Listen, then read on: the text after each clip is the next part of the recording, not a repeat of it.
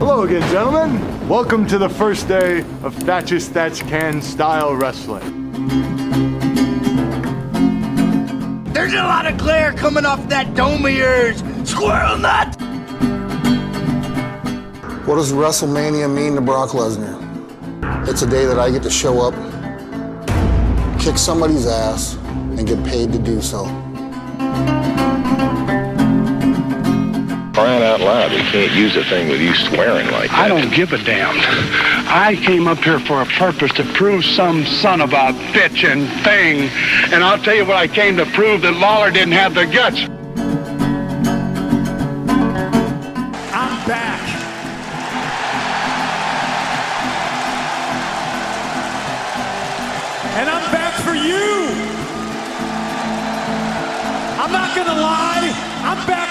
Hey there, folks. Welcome to another episode of the Desert Island Comp.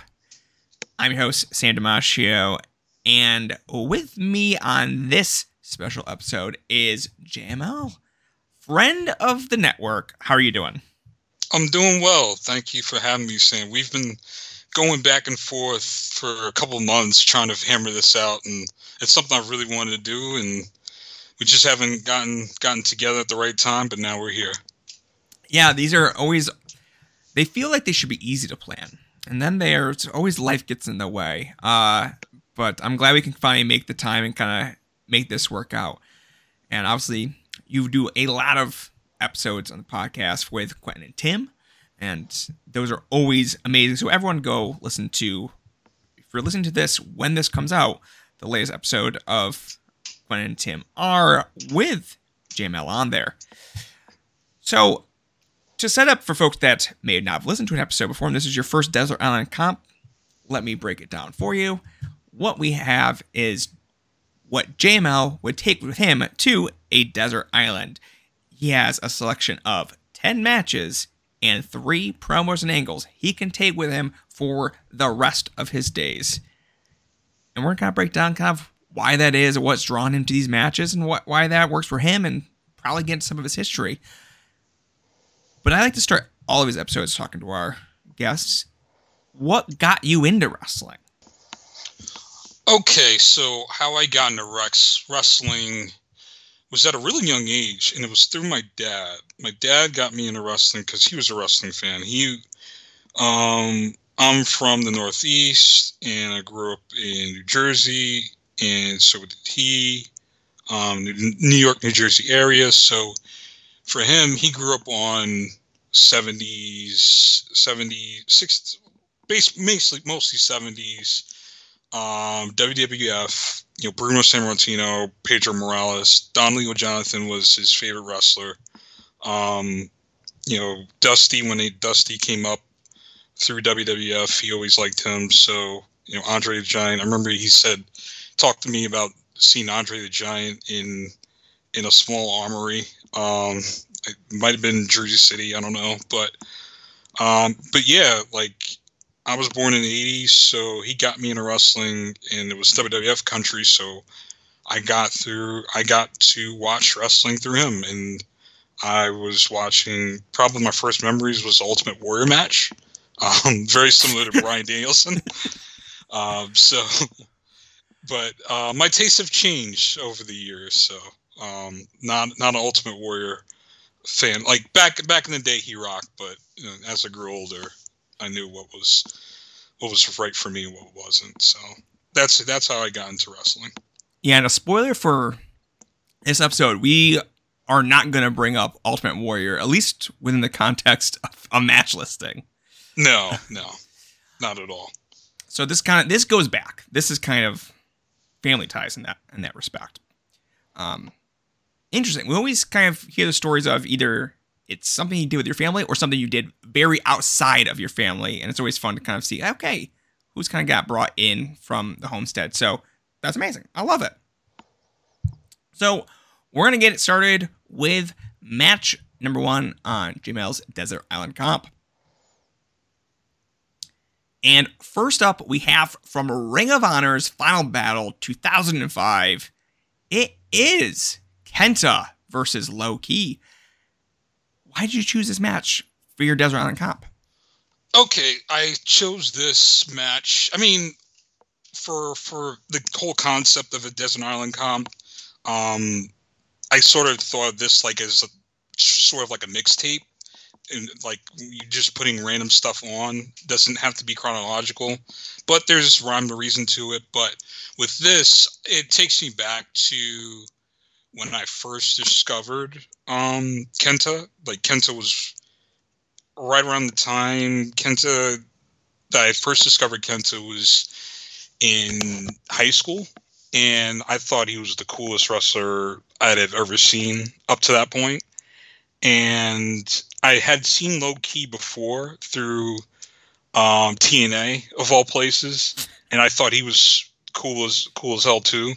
Um, you know, I wasn't I wasn't the early Ring of Honor fan. Um, like the first Ring of Honor stuff I watched, it was it was those first shows, but they were sold like at a like at like Sam Goody. You remember Sam Goody's? I, I do not. I do not. okay. yeah, so like there was these things Sam called uh video stores. and like uh CD like they would sell CDs like a coconuts. Do you remember coconuts? Yes, Or- I do remember coconuts. I do remember Okay. coconuts. So Sam Goody, coconuts, they would they would be like the same thing, and they would sell mostly music, but they also sold DVDs and movies, and a lot of times they would sell wrestling and Ring of Honor. They made DVDs um, for the first three shows, I believe. I think the label I don't have it in front of me, but it was like take take mas take down masters might have been something like that. I, I don't remember but I bought those through Sam Goody and I watched those and I was blown away um, by Low Ki. I remember buying that right after I saw Low Ki on TNA. Um, when he, I think it was him versus AJ on TNA, one of those random TNA pay per views that were weekly. So with this, with this match, um, this was coming. This was to the end of 2005. It was coming right after the whole buzz of Joe versus Kobashi and stuff like that. And that's and that always that piqued my interest. Like Ring of Honor always piqued my interest, but I never really watched it. Always followed through results because at the time I didn't have a high speed internet and I wasn't buying a lot of DVDs. So with Final Battle, this was one of the first couple of DVDs I bought and from Ring of Honor and it just fucking blew me away how Kenta Low Ki like they they just meshed so well and and like I said before, Kenta I thought was the coolest wrestler I ever seen in my life at the at the time. Um, and for me, I was a I was coming off as a Jushin Thunder Liger fan, you know, and a Sting fan as a kid and a Bret Hart fan. But Kenta was the coolest dude because it, it, I don't know. It was it's just hard to explain how I, I just connected with me and um this match is so brutal and and it got it got me into Noah. You know, I I heard I read about Noah on the internet, but this was just like, all right, I need to pay attention to Noah. Yeah, and Kenta was the guy. Mm-hmm. Like, even with folks, other imports that Ring of Honor would bring in, Kenta always felt different. Like, Kobashi is the legend. The Dragon Gate guys are, they're Dragon Gate guys. It's not specifically, oh, it's Shingo, it's uh, Shima, it's whomever. With Kenta, it's Kenta. Uh, that's kind of the draw and it's kind of wild how his impact, just in the small promotion in the United States, feels like it transcended a lot of American fans into Noah fans at that time. Yeah, yeah, and with with Kenta, I mean, it's it's really hard to. I think if you never saw him in real time, it's kind of hard to wrap your head around it because you what you see of him present day, um, being in the Bullet Club and whatever. Like, um, he was just just this. um, it's hard to it's hard to explain. He was just this ass kicker, but he wasn't the biggest the biggest guy. Like he was just um he didn't have like real prestige. It was just like you were it felt like you were on the ground floor of something really revolutionary when you watched him wrestle. Um, even though you, if you watch, if you, what I did was dig, you know, deeper more and more into my wrestling fandom and found out, you know, there was guys not saying better than him. Well, they, of course, better than him, but more badass than him. But at the time, I was just like, whoa, this dude, like, like New Japan was my gateway to Japanese wrestling. Um, and I remember with New Japan watching um, a random WCW Saturday morning show, and they were showing highlights of Great Muta Sting versus the Steiner Brothers at the Tokyo Dome, and I was always conditioned like wrestling like that, and then WCW bringing Liger and Nagata and Kensuke Sasaki and those guys. I always thought, okay, that's Japanese wrestling. That's cool. Um, I wasn't I wasn't really into the all Japan stuff. I did, until I got older. I was able to like buy buy DVDs and backtrack and stuff like that. But with Kenta, like to me, that was just like holy shit. Like it was. Um, and then with Low Ki, Low Ki equally. Like I always thought Low Ki was was a great wrestler. Um, some people still think he still is, um, but um, but with him, like I, I, I really think, and it was in, in that weird time period in the two, in the mid two thousands where um, major company, you know, the major companies, you know, TNA was sort of getting these guys like Low Ki and Joe and AJ and Roderick Strong and Austin Aries and and Alex Shelley and all Chris Sabin, all these guys, but um, you know, WWE was the big dog, WCW was dead, and WWE really just did not um, take a look at these guys, you know, and didn't take a look. And it's kind of the reason why, like, Bryan Danielson and Punk and all these guys are big stars now. They should have been big stars in the 2000s, you know, making major money instead of, you know, WWE pushing, you know, Randy Orton and Cena. And, th- and those guys are, are great too, but at the time it was just like that groundswell of these amazing guys and ring of honor just had a whole bunch of them i mean i it's i've, I've told people before going to a ring of honor show the one the one ring of honor show that pops in my mind was um i've never really watched it back was the um it was the it was a show with the kings of wrestling they dropped the Darwish tag belts, Claudio and Chris Hero, took the tag belts to Chris Daniels and Matt Matt Sydal, and um, throughout through up and down that card, um, I think Shingo faced Roderick Strong. Um, the Briscoes faced Joe and Homicide in a street fight. Um, Davey Richards faced someone. I mean, and I remember Nigel was on there. It was just so many of those guys, and they still are relevant today. And it's almost 20 years later. And it's just amazing how WWE, who was just at just the number one promotion at the time, just did not get it. And this kind of exemplifies the time of it, you know, Kenton Low Ki.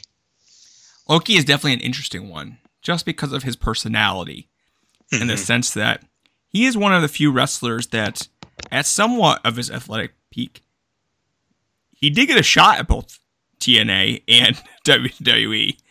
Um, even if the WWE run was ultimately kind of doomed from the start. Yeah.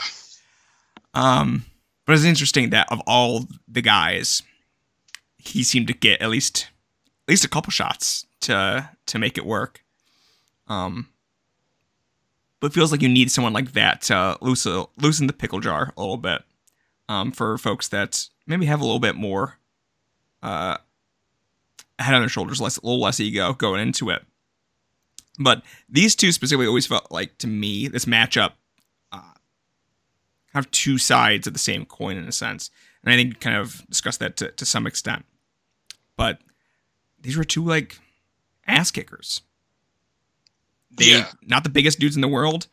And, like you knew that. You've seen bigger dudes on TV or elsewhere, but they pack so much punch in everything they're doing. Yeah, and and it also just I know in Japan MMA was was king around that time, but it was coming to a close with Pride and you know the Yakuza Yakuza scandal, but also like in boxing, um, Floyd Mayweather was on his rise, and also Manny Pacquiao. So like the concept to me of like smaller guys, you know, just being ass kickers was not foreign to me.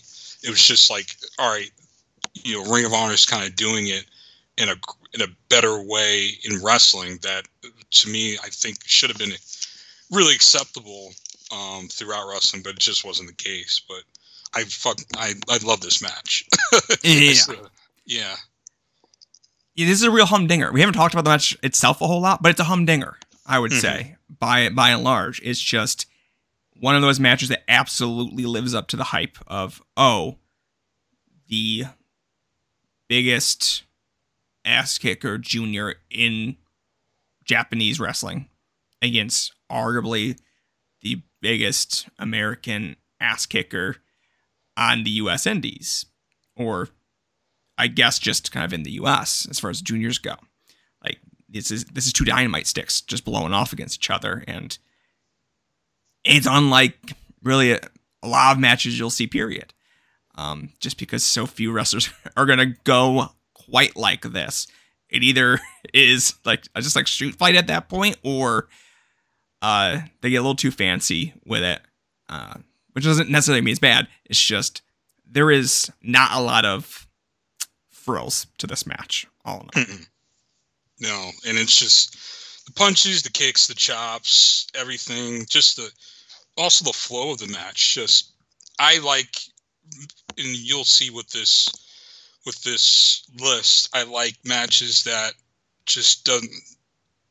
I won't say like are just go go go. It's not like that, but um, sometimes it doesn't doesn't let up.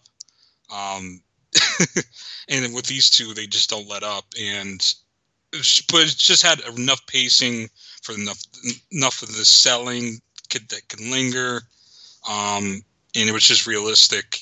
And to me, I I just I just love it. You want a little bit more flow than Ebbs. I'm with you. I'm with you 100%. All right. Do you think you're, do you have any more things you would like to kind of talk about with Kenta and Low Ki, or do you want to kind of move on to the next matchup? Uh, we can move on to the next matchup. Yeah. All right. Next up, match number two is Ric Flair versus Ricky Steamboat from Chi Town Rumble. JML, why did this match make your Desert Island comp? Um, with this match, and um, it's funny enough with this match, I didn't watch it until I got the WWE DVD. Uh, like it was, it was. It's not officially called the best of the '80s, but it's like called the wrestling superstars of the '80s, and and this match was on it and I had I'd seen Ric Flair versus Ricky Steamboat from um, the Clash of the Champions, the two out of the three falls match, and I'd seen the uh, these was a Music City Music City Showdown. I would I would say I think that was the title of the pay per view. Yeah. Or um, but I never seen this match and I know Dave Meltzer rated five stars. I didn't know Dave Meltzer was there. He was there in the front row, Yep. and he's on camera with uh, Brad Muster, um, the Chicago, Chicago Bears fullback, because Jim Ross po- points it out. But it's it's quick. It's I think this is the best Ric Flair Steam, Ricky Steamboat match that I had seen out of all of them, out of all the heralded ones. This goes probably 25 minutes. Um but i know it's it's sub 20 minutes. I don't have it in front of me but um i just this match kind of blew me away when i when i first watched it.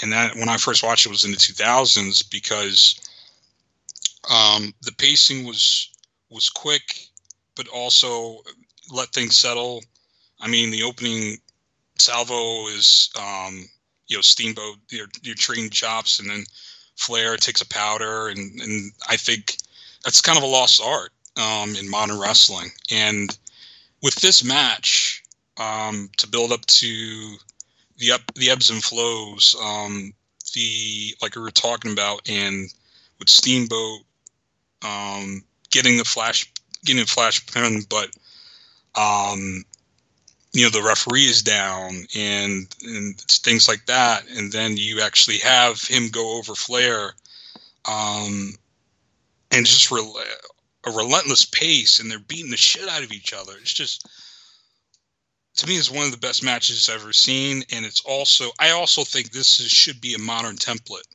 for um, for wrestlers to follow in in big matches. You know, and it because if you watch this match, it translates to today. If if I, I'm not going to mention which two wrestlers, but if any two wrestlers from these big promotions do this match today, it still holds up, even if, beat for beat. If you do this match, it holds up, and it's a it's it's a great match, and I I this is the only this match and um I would say the match they had on WCW Saturday Night where they went 40 minutes, and that was in 94, 95, I want to say.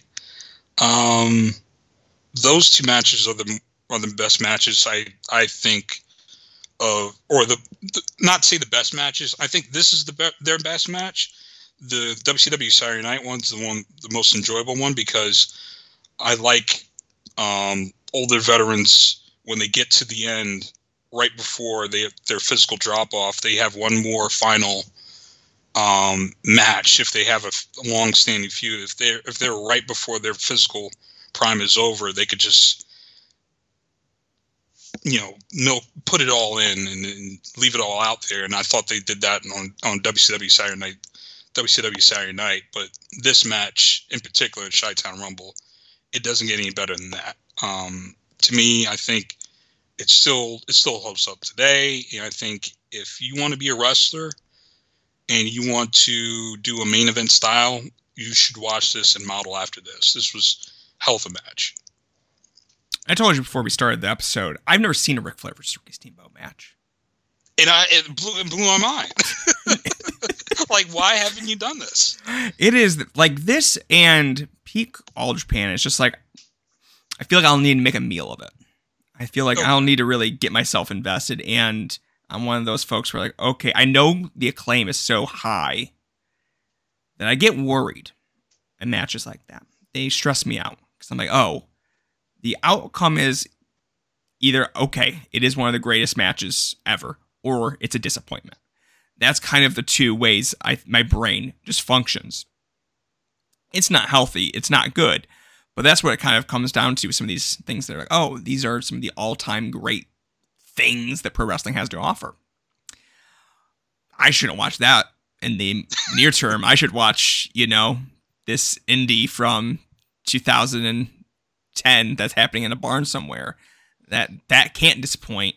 It can only be mildly pleasing or better. Um, but no, I've I've heard so much, and Chad Campbell actually talked about this match as well on his Desert Island comp, and it just seems like okay, this is the most not condensed because there are other matches that kind of say that okay, they have other matches, but they're condensed and of this greatness. Um, I think Cage Match has it in it around 24 minutes or 23 minutes. But by and large, everything I've ever read, everything I've ever heard, it feels like okay, it's an extremely tight 23 minutes. That it doesn't feel that way, that it feels something closer to a 15, 20 minute match where you've got all the bells and whistles you could want. It's got all the action you can want, and it doesn't feel like there's any fluff to kind of consider. And that's just feels so refreshing to always hear about.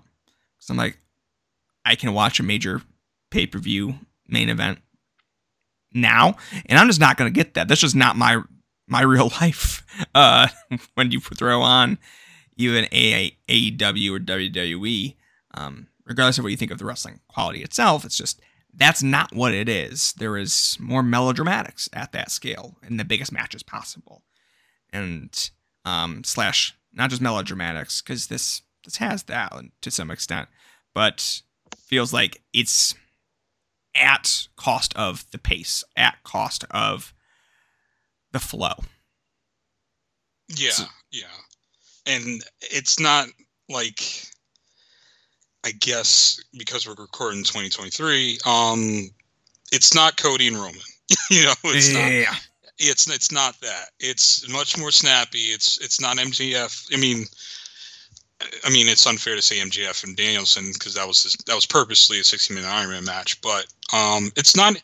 Well, for for for Flair and Steamboat, it's not even their earlier matches. I know, I I, I might have somebody might have took shots at me, but I remember posting on PWO after watching their 84 match at the Boogie Jam show, and I was bored.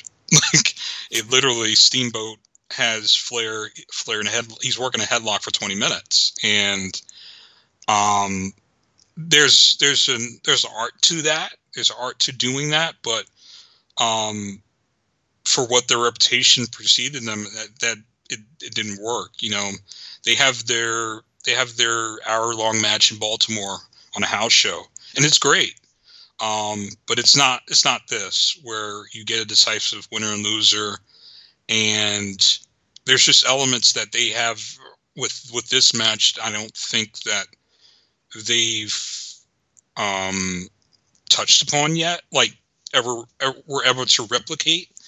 That's better better phrasing. Um, they were able to replicate ever again. Um, I just think, um, you know, Steamboat just coming just came in on his game, and he was, you know, it's easier to know than when you're when you're going over, you you're going to be on your game, but but with him, it was just he was on a different level, and it's just masterful work by both of them. I mean, Flair, Flair is Flair, and you know, Steamboat also, but um, yeah, it's just it's at points it gets nasty and and uh, the points and there's some comic relief at times, you know, with Flair or whatever, but it, it, it takes you on, on a ride and um, for what what modern wrestlers say they want to do, um, that, to me this is it.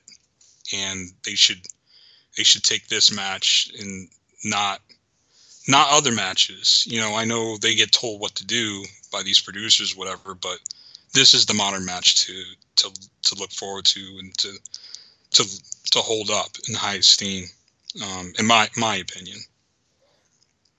Yeah, I everything about this always feels like okay. Next year, it's on the list. Put it on there. Got to get to it. It's an all timer by all accounts. Uh, and I do love kind of just everyone that I, I've ever talked to about this match loves it wholeheartedly even if it doesn't end up being their favorite Flair versus Steamboat match, it's always like, okay, maybe it's two. Um, it doesn't usually dip just because of the qualities it does possess. Yeah, yeah. Um, Jamie, would you like to continue here? Do you have anything to add, or you want to move on to match number three? Uh, we can move on to match number three. Yeah. With your third match on Island Comp, we have Kazuchika Okada versus Kazuhiro Shibata from New Japan's Sakura Genesis 2017. JML, why this match make your Desert comp? Uh, to put it bluntly, it's the best match of the Bushiroad era for New Japan, um, in my opinion. Um, and a lot of it, for me, it was back. It was backstory that carried it, and it was backstory that they didn't really hint towards too. Um, you know, with with Shibata coming in, um, winning the New Japan Cup, and challenging Okada, um, it was it was a weird road for for Shibata coming back after all the stuff of him leaving the promotion in what 2005 and um, you know him Hiroshi Tanahashi and Shinsuke Nakamura were pegged as new Three Musketeers, and he didn't do that. He left, went to Big Mouth Loud to be the ace of there. That didn't work out. Um, but it, it, you couldn't really mention that. It would for for New Japan purposes because they don't have footage. But for me as a fan, you know, um, you know, in the 2000s, that's when I heavily got into Japanese wrestling, and I always followed Shibata, and you know, throughout Big Mouth Loud, and then freelancing and going to Noah and Team Nimble Kenta, and then his base, you know, it's you know the match with him and Jun Akiyama at Wrestle One will always I always remember that you know just the bloodbath that uh, that happened, but and then his failed MMA career. You know, I remember watching him on Dream MMA shows on HDNet, and um, do you remember the the fight where he throws the flying drop kick? Yes. Yep. you know, shit like that, and um, with with that, and you know, to to go through all of that, and then to come back, finally come back to New Japan because Kidani wanted him and, and Sakuraba back, but he's the one that stuck through, and for him to finally reach a point where he was supposed to be like in Okada's position and to see Okada, you know, with it's funny with Okada. The first time I ever saw Kazuchika Okada was um was on a show in 2006. I want to say he was teaming with Ultimo Dragon in a show in Canada against the Motor City Machine Guns. Um, and I was just I didn't know who this skinny guy was or whatever. Um, thought he was okay.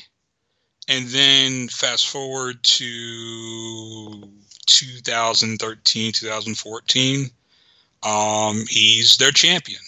And for me, I took a, a break from the early, from the late 2000s to the early 2010s. I took a break from wrestling so when I picked it back up and started watching New Japan again, I'm like, wait, he's the he's the champion? he's the guy? The skinny guy I remember from from 2006 when I was in college? Like, what the fuck? Like this guy? So it took me a while to accept New Japan. Like I was I was a Hiroshi Tanahashi fan um in the 2000s, but it took me a while to to accept this new version of New Japan. I was I was used to the Yuke's version with Simon Inoki as the leader of, of New Japan. So with with with with him as the as the champion, you know, he's he's being promoted as such. Um, you know, coming with the Shibata, I was just like, yeah, he should be he should be he should go over him. And I wasn't the only one. Sumo Hall that that night was rocking, and they desperately wanted Shibata to win. And it was the most raucous crowd I had heard throughout the Bushiroad era, and probably still holds up to this day. Of what Sumo Hall, what New Japan used to be in Sumo Hall, um, that crowd was just molten hot for Shibata to win. And the lead up to it, Shibata, you know, in the translation scene, he wanted to make a man out of Okada and all this stuff. It was um, that match was it, it, was magical because I remember watching it, getting up early in the morning, and um, this was when Wrestling Words was still was I think it was towards the end. Might have been might have been towards the end, but it might have been dissolved or whatnot. But I remember the Slack chat. The Slack chat was still alive. It's still alive, but the Slack chat was well well alive and well. And um, a lot of us were up watching it, and I remember, I remember Jamal, real hero. Um, rest in peace to him. Um, we were all in for Shibata. We wanted that crowd to explode, and if he won, and um, just the story of the match of him representing this old version of New Japan. You know, he's supposed to be connected to Maeda and and represent Inoki and all this, and then you have Okada who represents Bushiroad and Kidani's version of in Gato and their version of New Japan, and just the symbolic, the symbolism of this match. It was just to me, I thought I thought was beautiful. Um, to be perfectly honest, and just the opening match, like um, the opening of the match, just Shibata out wrestling Okada in every step of the way, and um, getting Okada pissed, and, and the turning and the crowd booing Okada, which you didn't really see. Like Okada was a was a heel was was heel leaning um, tweener, but not to this extent, and um, just um, it was masterful just watching this match and um, with Shibata. Um, you know, you got to address the elephant in the room of of the headbutts. You know, and um, Yeah, this was pre having his brain cut out. so different Yeah. time, different time altogether. different- and it's you know, I I still can't. Can we talk a little bit about that? Like the whole story of his brain being cut out. Like, Please, please. I respect Dave Meltzer. I do the tracking for his uh, Hall of Fame, you know, for the public ballots. Yep. But that story is complete bullshit. Completely bullshit. And she he should never, ever, ever, ever, ever mention that again. He probably will, but he should never, ever mention that again. The man, if you watch the match, I mean, it's if if you have a hard time watching the match because of the outcome, I have no problem with you not watching the match, but if you want to watch the match, afterwards his arm goes limp and he collapses backstage. Um, those are signs. I'm not, you know, people are going to say, well, you're jumping to conclusions. I I recently had someone in my personal life suffer a stroke. Those are signs of a stroke. You know, basically, and you think about I always think about when Takayama had his stroke after a match. Similar similar symptoms when when he had his stroke. You know, to me, I think that's that's what happened with Shibata, and that's the reason for concern of why. You know, I remember with Shibata, he came back with with his hair his hair cut short. You know, a lot of times when you have a stroke, if you have bleeding on the brain, they're gonna they're going to cut your hair off and put a tube in it so they could get the bleeding out. You know, to me, it's all signs of it of what happened to Shibata. It points to a stroke. So, um, so to me, the whole taking his brain out is complete bullshit. I didn't believe it one bit when I first heard or read about it because it was insane. He'd be dead we wouldn't be talking about Shibata, and he wouldn't be working Ring of Honor right now. You know, it's just so much bullshit. But Yeah, Grey's Anatomy has done every fictitious surgery you can potentially do, I think. And I think even they have not done the old take the brain out the head and put it back in business. So if you can't beat the bar of would Grey's Anatomy do it, ah, it's just not good. You, sh- you shouldn't say it. Not happening. yeah, yeah. Um, but Shout back out- to the match. Shout out to big Grey's Anatomy fan Quentin. Yeah, I was surprised when he told me he was he was watching Grey's Anatomy. Um, yeah, it kind of took me off guard, but I mean, it's not a it's not a bad show. It's not a bad show. It's not a bad show. Not But the match. But the but match. back to the match. Back to the match. Um, with with this match in particular, with Okada, um, always thought he was good. Um, didn't really buy into the he's the greatest of all time because people were talking about it in real time, like, oh, he's the greatest. He's one of the greatest wrestlers of all time. I'm like, slow down. Like, hold on. And he never faced Shibata in a match before and it, it was you know I'm a, I'm a big boxing fan and it reminded me of whenever boxers young up and coming boxers who are going to be superstars they always find a, a fight that tests them and pushes them to the limit. And this was metaphorically that for Okada.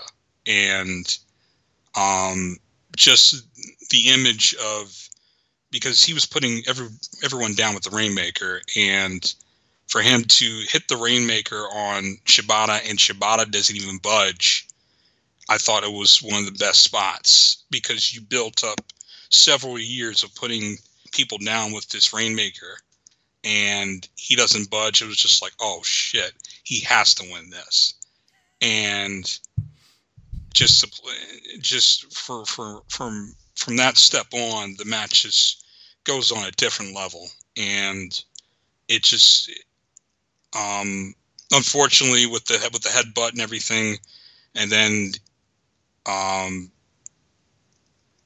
Okada puts him down for the one two three and retains.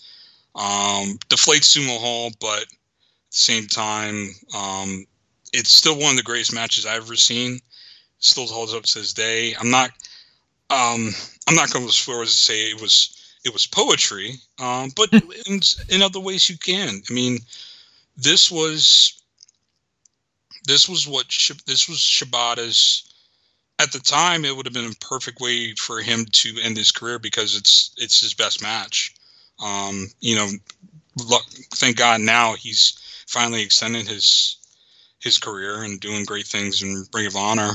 Um, but for him to represent a certain time, a certain period where the fans were just, and the fans knew it too. The fans of Japan knew it too that um, he represented a certain time in for in the, the old New Japan um, that didn't really buy into this new version of New Japan and brought what what was familiar to them back in a in in a way that it hasn't been replicated ever again. I mean, Okada's gone on to have a great career, and um, you know him and Naito, and they've gotten insanely popular. But um, I don't think that that that Bushiroad could ever capture that moment, a genuine moment of when Shibata was on the precipice of probably being the biggest star in the company and um, that match just put it over the top is just he's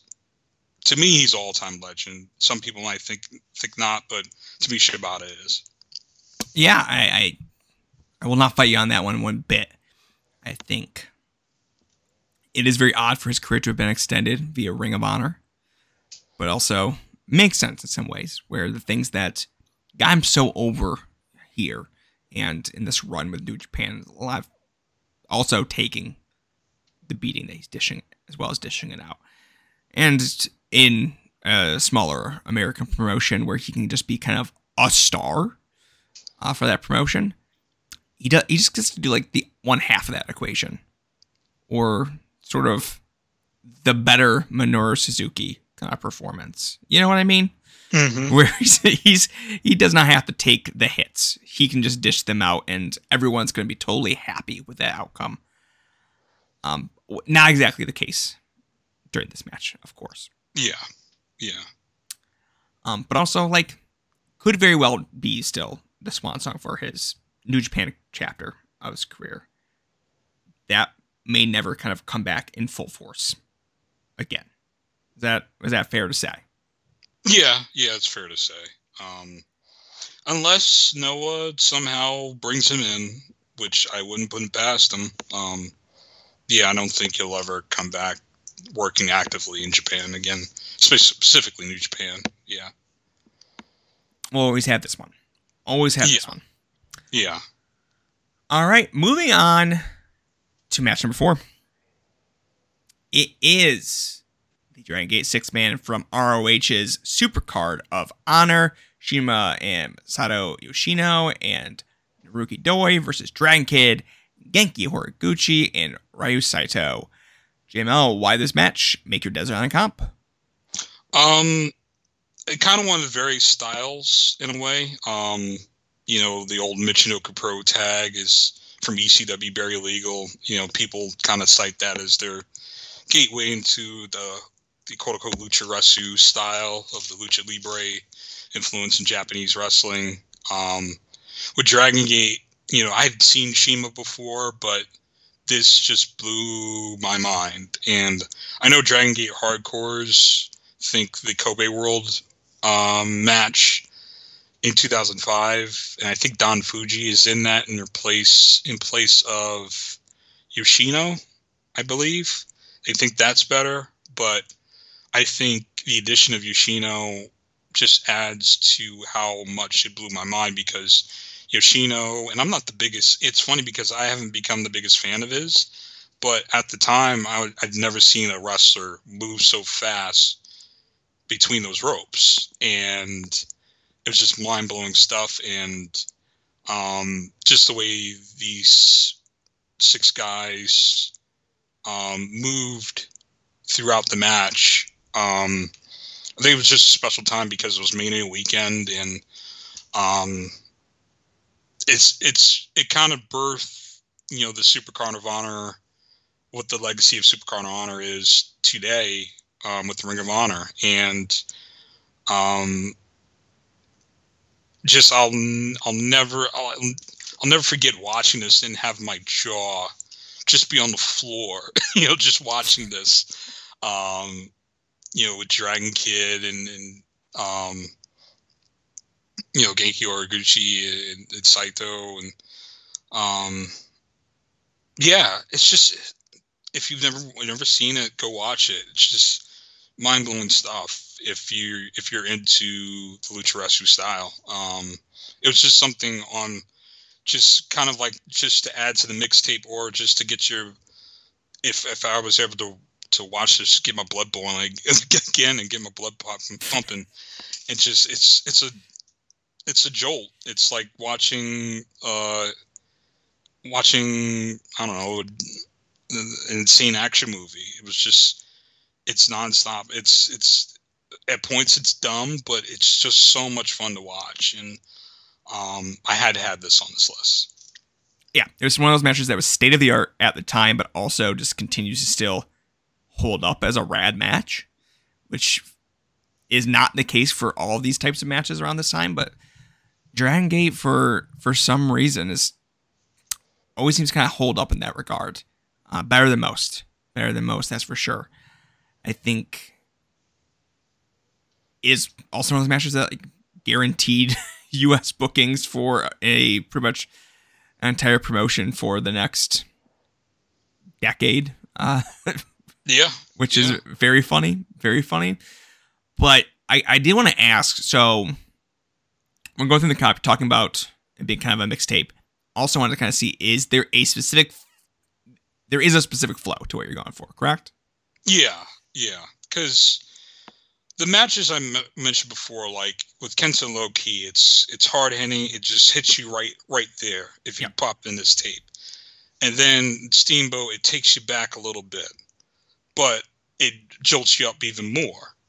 Um, and then Okada and Shibata, um, it's the the epic long match. I mean, you can make your jokes about Okada with 40 minute matches, but this is the best Okada best Okada match, and it gives you all the drama and all of the um, if you want the drama and the mellow the melodrama of, of wrestling and the the the heat the the um I don't want to say the heat but the the hatred if you want the hatred because it comes through in that match um with Kata and, and Shibata and you want mano a mano um you get that. And then with this match it just jolts you right up.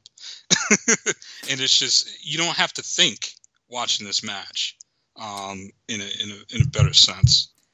Yeah, and people saying that the Okada Shibata match poetry, poetic, things like that. But in a more, you know, maybe grounded phrasing, it is that epic match. It is that kind of match that has a lot more going on. That has a lot more just emotion behind it. This is not that match. So while I would say this maybe isn't a downbeat, in it, it isn't gonna like no calm you no, down. Um, and I'm not sure you can go like too much higher than you are. It's not an emotional high. It's just an adrenaline high now. which is a, a nice pace, a nice pace. Yeah, like if Shibata Okada was like a, a, a ballad, this is your dance your dance song. You know, this that's what it would be like. All right, is there anything more you'd like to add to the Supercard of Honor during a six man? Go watch it if you've never seen it before. that's all I gotta say. All right, all right, all right. Moving on to our next matchup. JML, we have from AJW St. Battle Final from 1993. It is Akira Hokuto versus Shinobu Kandori 2. Why this match? Make your design comp. Because um Akira Hokuto and Shinobu Kandori, the match from Dream Slam 93, will always be embedded in my brain. Just the match in terms of how much they hated each other going into it, the buildup of it. Um, from the opening, Hokuto just punches her straight in Kandori straight in the face and knocks her out cold and then it's on the table spots and all the other stuff. I could it's it's a match that I will never forget. However, this match it brings much more melodrama, much more hatred, much more visceralness that I think, even though the first match has lots more blood, this was more it hits you more in the gut um, and it's been lost among people who have seen the first match. And it's not just here in the United States. I mean, in Japan too. Like, um, I've seen the Japanese press with the resurgence of Joshi wrestling in Japan, i.e., Stardom. You know, they've praised the Hokuto Kandori match. It's a legendary match, and they've they've wanted to compare um, whenever a big hate hate filled match is being promoted, they always compare that. But it's like this match here at Sumo Hall. This was the main event at Sumo Hall. This is the better match. Um, in my opinion, this is the better match, and it hits you more, and it's more, much more dramatic. And it, it, I think when people wax poetry about the first match, it all applies to this match and some, because it marks the. If you know the storyline, it marks what we thought at the time the end of, of Akira Hokuto as you know it. Um, and for people haven't watched the match, um, they have the rematch. It will. Let's fast forward. Let's rewind to the Dream Slam match. Of the Dream Slam match. They face off in a, in a tag match a week later. Kandori gets the better of her, and then you take that. Hokuto is throughout the year still feuding with LLPW, the promotion that Shinobu, Kandori came from. Um, had a hair versus hair match with Rumi Kazama. Took our hair, and that sets up the the rematch here at Sumo Hall, and rightfully so, it's being the main event. You know, in Dream Slam at Yokohama Arena, it was the semi-main event. This match is the main event, and just the work in this match is just as good. Um, just as much hatred. Um, you know, Kandori busts Hokuto hard way in the mouth. She's bleeding. She's bleeding throughout her mouth. Um, and there's much. There's much more. It's not as frenetic um, as the first match, and there's much more deliberate work with Kandori throughout the match. And then you come to the final stages of it, and Kandori is just throwing these punches to her and these uppercuts. And Hokuto is getting basically knocked out and slumped to the ground. And then the camera pans over to the aisleway where you know, Akira Hokuto has this group called LCO, Los Coracha. I can't pronounce the, the, the Spanish name.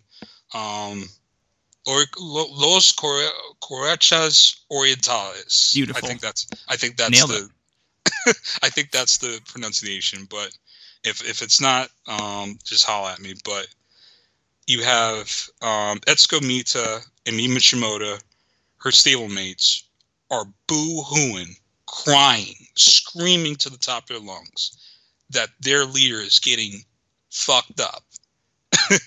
and not just them, the rest of the All Japan women's roster. Aja Kong is boo hooing. Um, other members of the roster are just bawling their eyes out because uh, Akira Hokuto came in as the one to defend All Japan women against this other promotion and against Shinobu Kandori, who it's it's funny because her ties trying to invade All Japan women ties go even goes back even further from um, even late. It wasn't '93, even even '92 with Dream Rush, where she makes the appearance in, in the front row, where all LLPW wants to rush the rush the ring. It dates back all the way back to eight, to the '80s when she wanted to challenge Chigusa Nagayo, and after she left um, JWP, um, you know Hokuto was built up as the leader, as what AJW was, and she's just getting demolished by Kandori. And this match kind of teach it, it brings you down in a way and it teaches that not every match has to be a happy ending. And it doesn't have to be for heat either. I think a lot of wrestling promotions, I, i.e. WWE, do sad endings for heat. But this wasn't it for heat. This was purposeful to mark the ending of Akira Hokuto because soon after she goes on her basically her, her retirement run for the for the next year um, in '94. But to me, this this match teaches you, if you're ever to watch this match, it teaches you that there can be sad endings and it could be tragic endings, but not in a brutal tragic way, but um, in a in a satisfying way, like this is the end, and you can't conquer everyone. And to me, this match it exemplifies that. Yeah, and a lot of matches, especially that are of this magnitude, it feels like, oh, if the good good guy loses, that's not the end of a chapter. That's just or that that might be the end of the chapter, not the end of the story. Mm-hmm. So we got to keep everything going until we get that happy ending. But I do like how you kind of explained, hey, like sometimes things can come to an end and not have to feel like, oh, we need to extend this to have that uh, smiles and faces. So that's very, very interesting. I'm glad you kind of broke down why you chose this match over the first match since I always kind of see those compared. And uh, frankly, a lot of folks that are in our circle kind of give the same sort of feedback that you do. Like, oh, it's just the better match. Mm-hmm. Um, whereas kind of more broadly, I don't know if that is the general consensus uh, by and large. Well, that's I. I guess in our circle, maybe yeah, maybe it's the general consensus about like the the, the story in the match. Maybe I don't, I don't know if that's the consensus what other people interpret it as, but that's that's why I feel about it. That's that's how I feel. Yeah, yeah. Uh, all right, cool. I think. Uh, and where do we feel like okay? Story wise, we're here. We came off the adrenaline rush of the six man. All right, now it's time to have more of an emotional beat again. This one being sort of, it's not. I don't know if we define it as a downer, but it is not a cheerful one. It's not smiles and faces. Right. Is that kind of the goal here? Is kind of okay. We need to kind of set the tone for for what's to come. Yeah, yeah. That's that's what it feels. To me, that's what it brings you down. It, bring, it purposely brings you down. You know. All right. Well, then let's get moving on to our six matchup here. On your six match for your Desert Island Comp, it is from NXT Takeover Brooklyn, Sasha Banks versus Bayley. J Mel, why did you choose this match for Desert Island Comp? Um, just continuing with this theme, it picks you back up. Um, but also, it's probably, in my opinion, the best um, women's match WWE has ever produced. Um, this was it was such refreshing to see um, women um, finally shine through in a meaningful match. Um, I know the WWE kind of frames it as you know Trish and Lita they were such pioneers, and everyone everyone their mother's a pioneer, but um, this one is actually a pioneering match um, and a step forward for the women um, in WWE.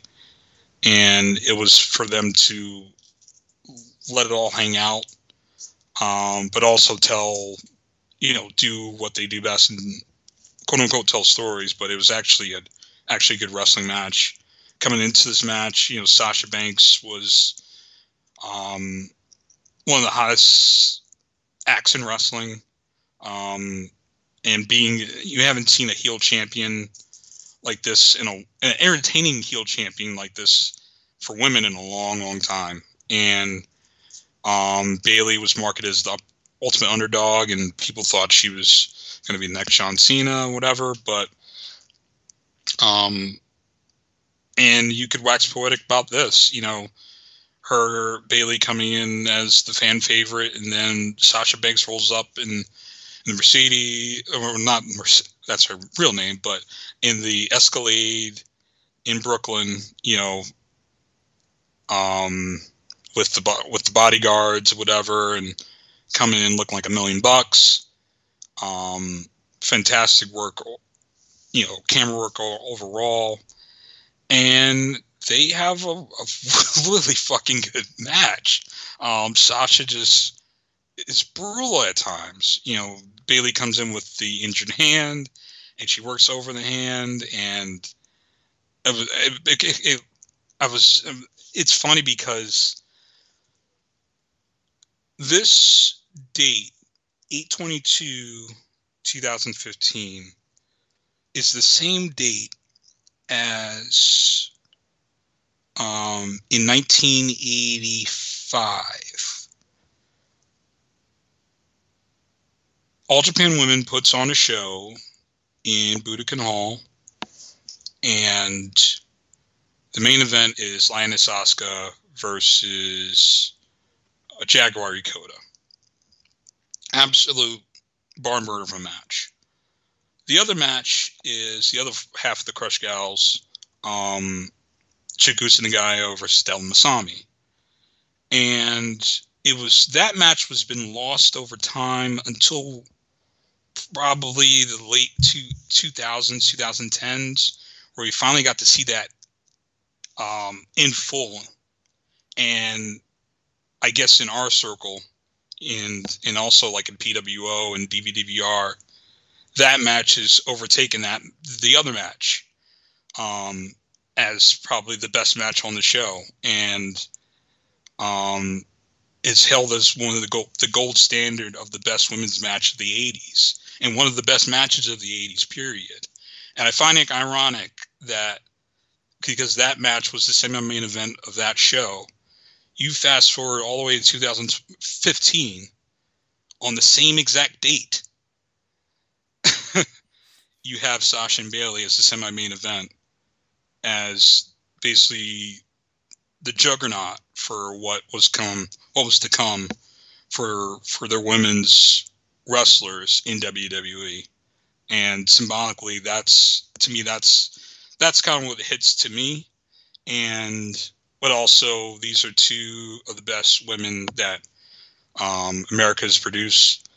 And, you know, Sasha being, you know, Sasha, Mercedes Moné, Mercedes Varnado, I think is the best women's wrestler in American history, and she gets to show it here. And it's just a fantastic match. Um, it does end with a happy ending as Bayley conquers her, beats her with the insane Poison Rana off the top rope. Um, but yeah, like to me, this this match it it it takes me back because um, with NXT, it I was I was following it um, late 2014 into 2015, um, and I loved what NXT was at the time, and um, this match encapsulates encap, encapsulates it all, and I'll never forget that feeling. And it this match always brings it back to me. So I may have missed, and I apologize for that. Uh, why would you choose this as the Sasha Banks versus Bayley match? Why this match would be the, the match Yes. to choose? Yeah, It's the best match. Okay. To me, it's the best match. Okay. Um, the Iron Man match is is great too. Um, but it doesn't hit the same as this one. This was just a special time and a special moment at the time, and um, you know, even though the Iron Man match was great, um, still, there's some. It was just something that I I, I can't explain. It's just something that it, it, it was, it was so special to watch that match unfold. Um, Yeah. I in get 2000 in in August 2015.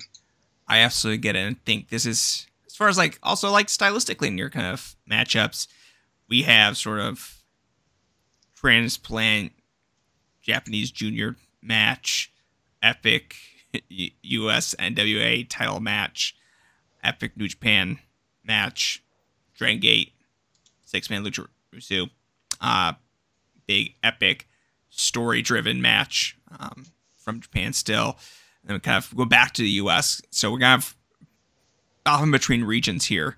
Um, so it's always kind of interesting, kind of see where we land, but also getting something that you have more of a time and place for your fandom, and isn't as retroactive with maybe some of the other stuff um, that we've talked about so far. That's always, I think, very very fun to see, kind of where everyone was during kind of, kind of their viewing here. Is there anything else kind of want to talk about here with Sasha Banks versus Bayley? It's obviously kind of one of the, I would say almost frankly, one of the most important matches that have happened in the, the aughts uh, or in the 2010s. I would say the control segments throughout this match are fantastic. Um, Sasha, when she gets to work as a nasty heel, she's phenomenal. Um, you know, working that hand, you know, pinning up against the, the stairs, um, taking control of, of the match in terms of um, which when they have that sequence where Bayley has her in the crossface of and um, flips over, um, but also when Sasha has her in the bank statement and Bayley's stretching out, stretching out, and then all of a sudden that Sasha just stomps on her hand and over and over and over again. Um, just amazing stuff and amazing work um, throughout the match. Just the control segments. But the match in general is just amazing.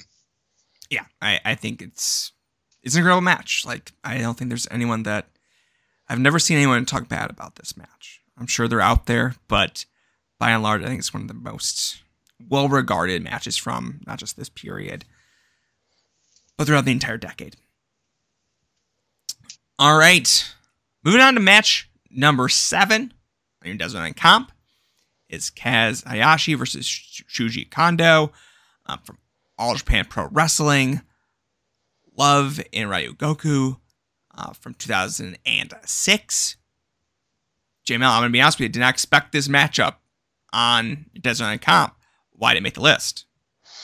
Um, it's always been a personal favorite of mine. Um, All Japan, I know All Japan usually gets the reputation of the '90s with Kobashi and Misawa and all that stuff, but this era of All Japan, when Muto is is heading it, it's some fun. It's fun ass shit, and um, I remember just Voodoo Murderers, you know, being in the in that you know, in the promotion and ROZ with, you know, Taka and, you know, Rosey, Jamal and um D'Lo Brown and a bunch of a bunch of guys from Bull Buchanan was in All Japan. Like it was just a bunch of bunch of characters from from different places coming into this promotion, but um yeah, this era of All Japan is just fun, and I think it's underappreciated. I think if people went back and watched some of these shows, they get a real under understanding of where I'm coming from.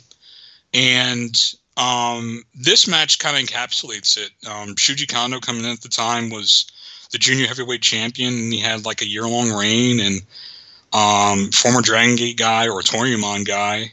Um, so this match with Kaz Hayashi, who was former Michinoku Pro guy, um, they would be able to mesh really well just with the lucha wrestling style, but also um, at the time, you know, junior wrestling, it was kind of it was it was in a weird way because um, juniors weren't evenly distributed throughout the Japanese scene. Um, I remember Noah had a lot of good juniors. Um, you know, New Japan always had good juniors, but not in all Japan. And um, for Kaz Hayashi and Shuji Kondo to go out there and have this this fun ass match, I know some people who watch this they'll think um, the leg selling is not great um, with with Shuji Kondo, um, not with with the Kaz but um, it always reminds me how much of a fan I forgot I was of Kaz Hayashi. I always loved his work, and um, he was always sudden, not just quick, but sudden. And then Shuji Kondo, the prototypical Power Junior, um, that came in, that came into um, the wrestling scene. Um, just a fun ass match, and um, again, not the expected ending as Shuji Kondo beats Kaz Hayashi. so, um, that's that's the thing about it. It's like it, with me, I, I don't have to have a guy like you know the classic babyface wins all the time. You know, you could have great matches and great and great stories with the heel winning, and this this that's what happened. And Shuji Kondo was so damn great. Um, I don't know if you'll watch this because there is a sort of a form of a Canadian destroyer in this from the Come top. on. We're so close. So I don't I don't know if Sam if this will be your cup of tea, but um, this match fucking rocks in Yeah, my I- opinion. I might give this one a go. Of yes, I am more mo- most likely to get to this match first of the matches at Design Comp. Not Ric Flair versus Ricky Steamboat, but Hayashi versus Kondo. I think they're just like two of the most underrated junior heavyweights out of Japan ever. I don't know. I, I just feel, especially during this period, at the very least, or at least the 2000s onward. Um, like Hayashi's always been good. I, I don't know if he's ever there's been a time where he's been truly bad ever. No, no, not at all. Um, I know he's a coach at Gleat and he still wrestles, but um, yeah, he's always been good. Always, always, always been good. Even even his time in WCW. that's that's when I first saw him. So in WCW, but yeah, he's always been fucking phenomenal. Um, I think it's the Raven Yeah. match that kicked so much ass from WCW. yep, yep. But yeah, and like it feels like All Japan during this period of time had gems. They had some gems, um, but they weren't Noah.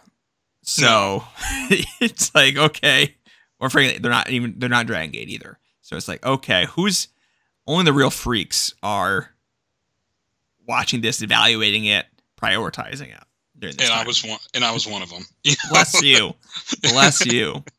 but this is one of the gems, and it's one of the, um, you know, Dave Ditch, wherever he is, um, God bless him. But um, this was one of. I remember this being on the list. I was when he was doing the best of the 2000s. Uh, do you remember that project or? I don't. site? I don't think so. I think that was before my time. Really, Sam, you. It's weird, uh, Sam. I feel like you're older than. than- I, oh, I always think you're you're older than what you are, but then I realize no. I mean, I'm fi- I'm not a young young whippersnapper like we got nowadays, but oh yeah, yeah. I feel like I was not in the places other people were until very late, and then I just curled up into a ball and embedded myself there. Yeah, because um, with Dave Ditch, Um, he used to write a, a, a weekly column in Inside Pulse. I think that was the the website on Japanese wrestling, and I kept, and I kept up with that. And I remember Zach Arnold with Puroresu Power. Like there was a lot of a lot of Puro sites like going like around the time, and um, now everybody just looks on Twitter and see what matches gets announced and go goes gets excited. But um, yeah, like I remember reading match results and waiting waiting a month for for the DVD to come in or the tape. You know, wild times. But yeah, yeah, when there was just blogs that were dedicated to, frankly, just the news results for a single Japanese wrestling promotion. Yeah, those were the times those were the times. Uh, all right. I have nothing more to add to this matchup. Anything you kind of wanted to go into here as far as like the context, but it feels like okay, this is all right. We need the the my guys sort of matchup. The matchup's like okay, I got to get something that just speaks to me and me alone on this one. And I don't mean you and you alone. I mean hey, this is more match kind of special to me and just like more out there in the traditional sense. Yeah, yeah. This is mine. This is all mine. this is all yours. this is all mine. All right. Next up, match number eight. It is La Sombra versus Atlantis from CMLL's eight second anniversario. JML, why did you make the list? Um, it's funny because um, I remember seeing the Ultimo Guerrero Atlantis match from the year before and thinking was good but not great and just kind of not getting the hype. Um, I was just like, oh, that's okay. Um, and then I, I was, just, I made a decision. I was like, all right, I'm going to dedicate myself to watching CMLL and keeping up with it. And luckily at the time, CMLL was putting stuff on YouTube. Like before you had to like find, you know, go to Luchablog, whatever, but they started live streaming their stuff. And on YouTube and other other sites too. And I just got immediately hooked to the Los Ingobernables storyline of of Sombra and Rush and th- those guys um, just torturing Atlantis for weeks and weeks on end um, during the summer of 2015, and uh, it's it did it so much that I was like, all right, what's the end goal of this? And then they announced La Sombra versus Atlantis for the Anniversario show. I'm like, oh wow, like back to back years that Atlantis is going to put up his mass, and um, what I did not, I I was coming into it thinking this was going to be the coronation of La Sombra. Little did I know that this match would take me on a wild ride and prove that Atlantis still motherfucking has it and still is one of the best luchadors of all time and kind of birthed uh, Andrade El Idolo, you know, um, and you know put the end to La Sombra, and you know he, at the time he was what 25 or something like that. He was like the big. He's supposed to be the, the, the face of CMLL, like the one of the new stars, him and Volador or whatever. Holy shit, that was not it, and um, it was just, and I think you know, um, the year before with um, Atlantis and Ultimo Guerrero with the the Maestro work, it's it's be commended, and it was it was great for the old school lucha fans. But me coming to it, being a newer lucha fan, I mean, I'd watch. It's funny I, with lucha, I would watch lucha. Um, this would be. I'll take you back to. I'll take you even back to when I was a kid um, in terms of my wrestling fandom. A perfect Saturday Saturday would be I'd watch WCW Saturday morning. Um, I forgot what time it would come on, maybe 10 a.m. or something like that. I watch WWF superstars at either 12 or 1 1 o'clock p.m. on Fox 5 here in New York. Um, wait a little bit later, 6:05 for WCW Saturday Night, and then during Saturday Night when it was dead periods, I'd watch. Um, I think it would be Galavision and it would be Lucha Libre. And at the time, they had it split between CMLL or EMLL and AAA. So one hour you get you get both. So I that's how I it would be a perfect Saturday night for a young JML. Just watch as a, as a six or seven year old kid just watching that that shit. You know, just perfect for me. I would stay in front of a TV all day.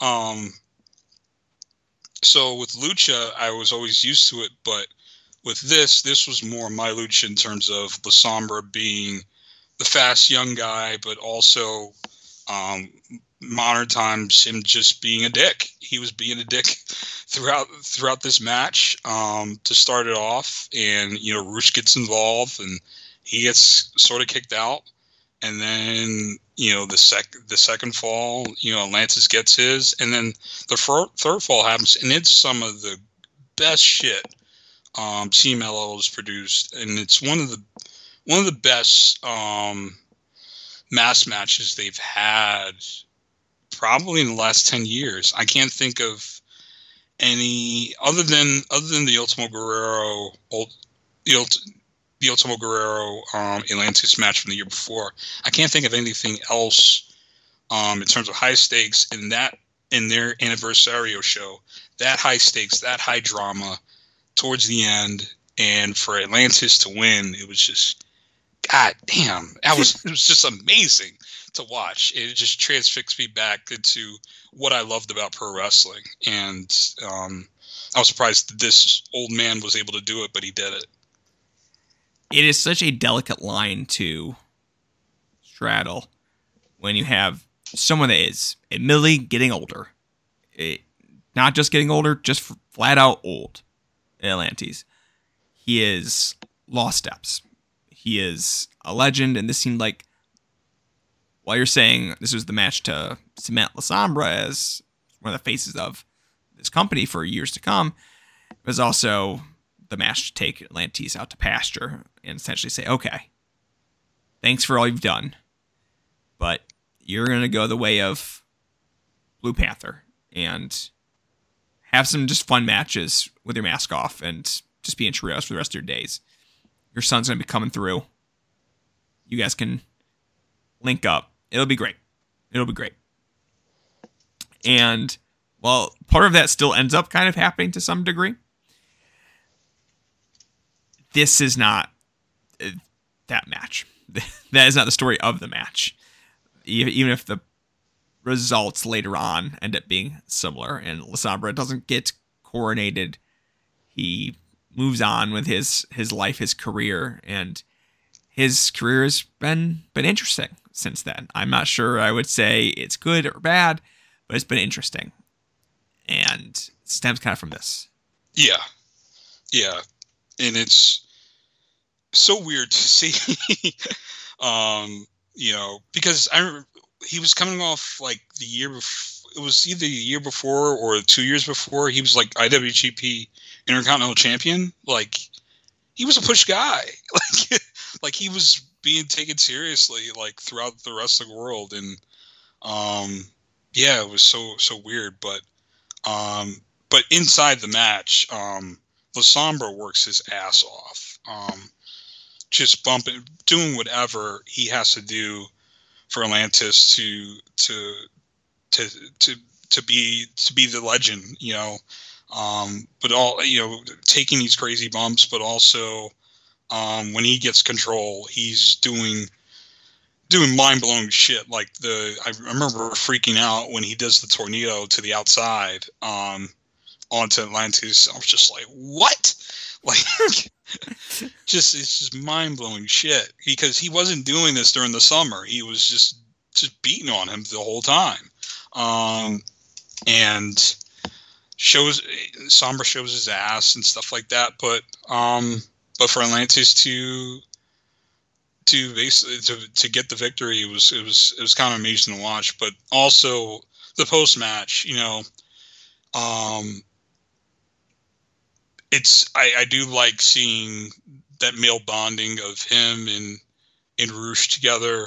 Um, basically signifying, you know, it's you know, look back on hindsight, um, you know, it's it's farewell my brother, basically, and um, you know, Rush offers to to take off the mask, and he he hold he he he stops him, and then he gets his dad to do it, and I just thought it was it was great because now looking back on hindsight, his dad passed away too.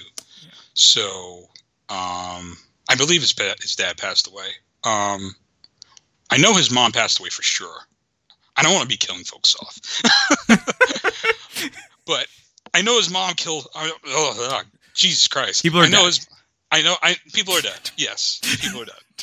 But I know his mom passed away. Um, his dad might be still alive. I don't know, but um, I thought it was just kind of heartwarming that um, this asshole still had family and friends, and and there was a, a fan that flew from Japan that was crying her eyes out because her favorite wrestler was losing his mask and stuff. So, um, but yeah, like this match fucking rocks. Uh, yeah, and this is kind of uh, the, the the lucha match on the set here. Uh, there we go. There's not a better representation. I think it definitely kind of aligns with your your ethos and methodology for um, some of these matches that you've chosen for this compilation. Yeah. All right.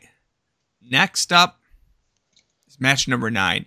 I am going to be a coward. and I am going to ask you to read out match number nine here. Okay, so from All Japan Women from 2001, from February 28, 2001, it's an elimination match um, between Kaoru Ito, Tomoko Watanabe, Momo Nakanishi, Nanae Takahashi versus Manami Toyota, Etsuko Mita, Mimi Shimoda, and Kumiko Maekawa. So, and why I picked this match? It's batshit insane. um, just this four on four elimination match is just batshit insane. Um, it also comes in the time of the Athena years in All Japan Women. Um, some some people have said that these years sucked. I don't believe so. I think the Athena years, and when I mention Athena, it is the um, television station that they were shifted to. Um, they it was a cable station branched off from Fuji TV, their original um, original TV station. They had network TV on Fu- network television and on a weekly basis on Fuji TV. Um, however, they branched off, had a two-hour show on cable, and it was for their women's sports um, channel called Athena. And All Japan Women would, if you wanted to see the matches in full, um, there was a good time in the in the 90s. The only way you could watch the matches in full if you have the buy buy the actual commercial tapes. Now in the 2000s, um, you have to watch you would you would be able to watch the TV show and able to get the matches in full. And so with this match, you watch in full, and it is batshit insane because, um, you know, the team of Ito, uh, Tomoko, Momo, and and Nanae, they're baby faces, and Manami Toyota had recently turned heel at that point, um, with Mita and, and Shimoda of LCO, and Maekawa. Maekawa was uh, was a baby face, but then turned heel too. Um, so you have this build up of this four on four match, and again, it's batshit insane. Um, it's batshit insane elimination match.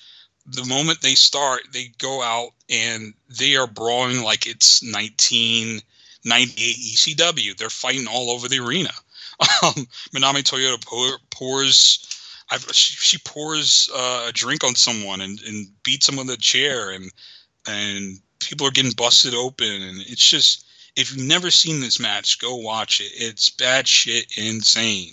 Um, just the elimination match, and I think if you put this on American TV, whether it was 2001 or 2021 on AEW TV, whenever you put this match on, if they walked in through a time machine, people would be have their floor drop, They have their mouse on the floor. Like this match is fucking highly entertaining, insane, um, something you could turn your brain off, but also um, just the fact that I wanted to differentiate. There's so many All Japan Women's matches that I could could have picked, but this was a personal favorite of mine. Um, go watch it if you've never seen it. How long is this matchup? Uh, good question. Uh, let me look that up. A, a lot of folks to get eliminated. A lot of folks. lot to, of lot of folks to get eliminated, but the eliminations come yeah, I would assume they quickly. go quick given like your description of it being this kind of batshit match. I would figure that hey, there's gonna be a lot of moving parts and they're moving in and out pretty quick. I think again we're kind of moving towards an antithesis of the last match and kind of again giving some ebbs and flows here and kind of okay, there's an emotional high to the Atlantis match. And while there's maybe some emotional highs here, it's in a it seems like a more visceral way. Absolutely, it's it's it is absolutely. Oh well, you won't like this. It's thirty minutes twenty seven seconds. You know what? I'm fine with that for like when it's got six plus people in it. You can beat that long. I could. The big thing with me with with longer matches, I, I need the, the situation to change throughout. I need there to be a constant kind of struggle of okay, the dynamic of this match has been altered. It feels fresh. It feels like new. It feels like okay, I've entered a new match essentially in my brain. Mhm. I can work with that. But no, that sounds amazing. Yeah, and the thing about this, when you watch this, it kind of catches you off guard because when people get eliminated, they don't necessarily go out. They still, you know, re- reinsert themselves in um, in certain ways. I mean, they can't get involved in the pin or whatever, but they make their way in back into the match, and it's that's why it's so batshit insane to watch it.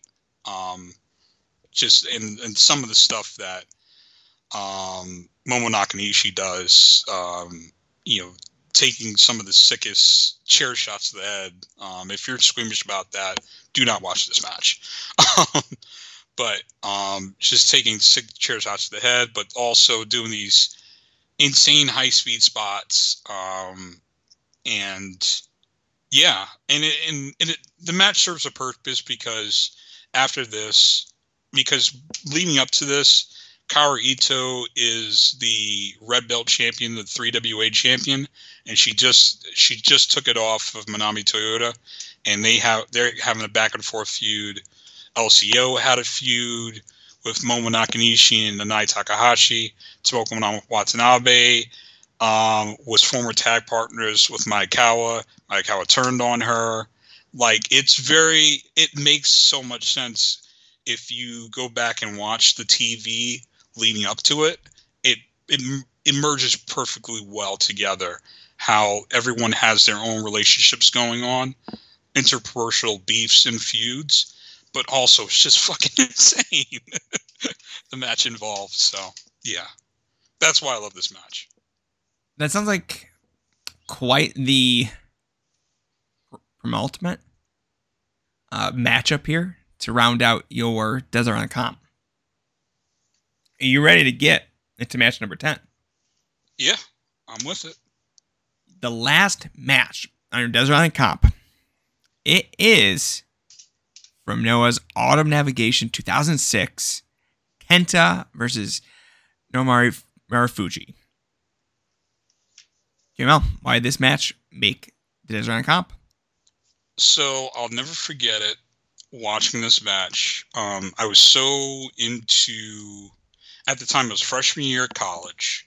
I was so into Marufuji, um, because like the match with Taue, like I wasn't the biggest Marufuji fan, but the match with Taue got me hooked. Um, because I remember watching him have the match with Kenta in January of that year and thinking, oh, he's he's cool, um, but he wasn't Kenta. And then fast forward to March and of that year, and he has the match with Taue, and I was like, holy shit. Um, part of it's. Taue is fucking amazing. Um, and then he has the match with Kenta Kobashi, which is awesome. And then it, it leads to him beating Jun Akiyama for the GHC championship, which was mind blowing in itself because he was a former junior. He was just a junior in, in January, and now he's the heavyweight champion. And he lost a junior match against Kenta in January. And now Kenta's coming back saying, hey, I beat this guy earlier this year for the junior title. I could beat him now. And I remember the build up to this. I was so hyped for this match. Freshman year of college, I remember downloading this match, um, watching it in my school library, and ducked in a corner somewhere because I didn't want people to look over and see him watching wrestling. But um, this was so it was so fucking awesome to watch. Um, man, it was so visceral, so brutal.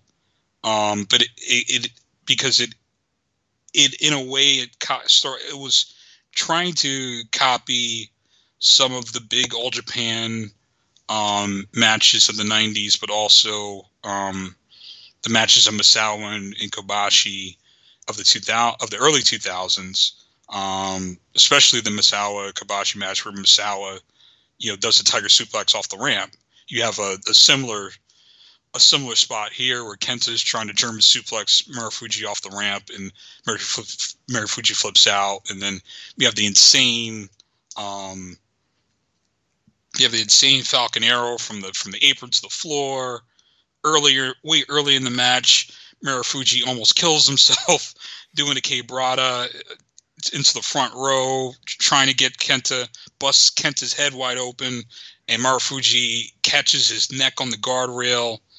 Um, but but this match it was it, it was it was insane, but also it's a it's a monumental match because it lays the groundwork for what we have today in terms of um, ushering a, a new style for Japanese wrestling. Not a new style, but the modern way Japanese wrestling is today. Whereas you don't have to be the biggest, you don't have to be as big as Kobashi or Taue or Tenryu to be heavyweight champion, and it just gives a flashy, more entertaining style that I've enjoyed. I sometimes, the older I get, I wish I had um, more of a, more of uh, the Tenryu style matches or the or the Taue matches with Kobashi and Kawada, or I don't know, which, which more, which I saw, I wish I saw more stuff with Inoki.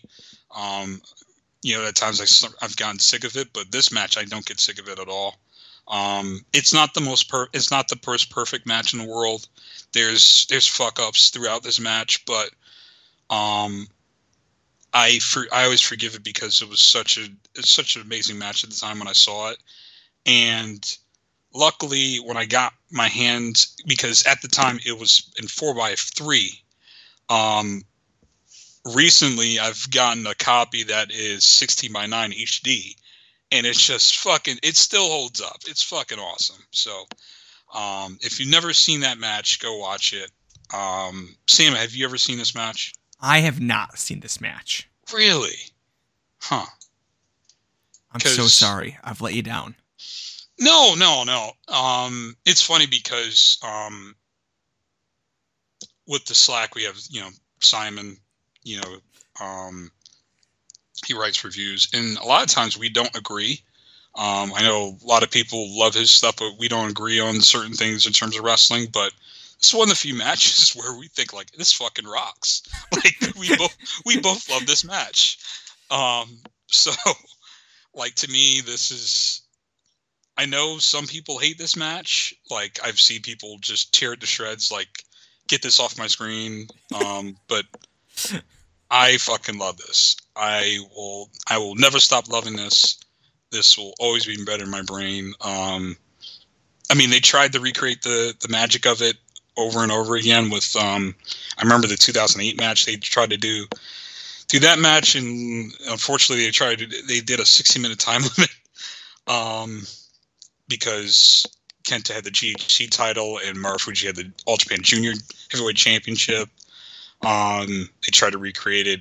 Most recent time was in Sumo Hall when they faced off, and Kenta was Hideo Itami, you know, from WWE. But now this match is still that's it's their best, and I fucking love this. It's flaws and all. I fucking love this match. Yeah, it seems like uh, sort of the perfect crescendo to the set here, the compilation. feels like okay, we start, uh, we end where we started, Kenta, Mhm. and this is kind of seems like the definitive match between Yeah. his greatest rival, the person he's most associated with, and bringing up kind of the big like Misawa Kobashi match. Okay, they did the similar esque spots in certain situations, but also the situation where those are legends that could rely on being legends. And that's part of the overall package of that match, where like, okay, this is us etching our mark in wrestling, and that's just that. That is there's something to love about that.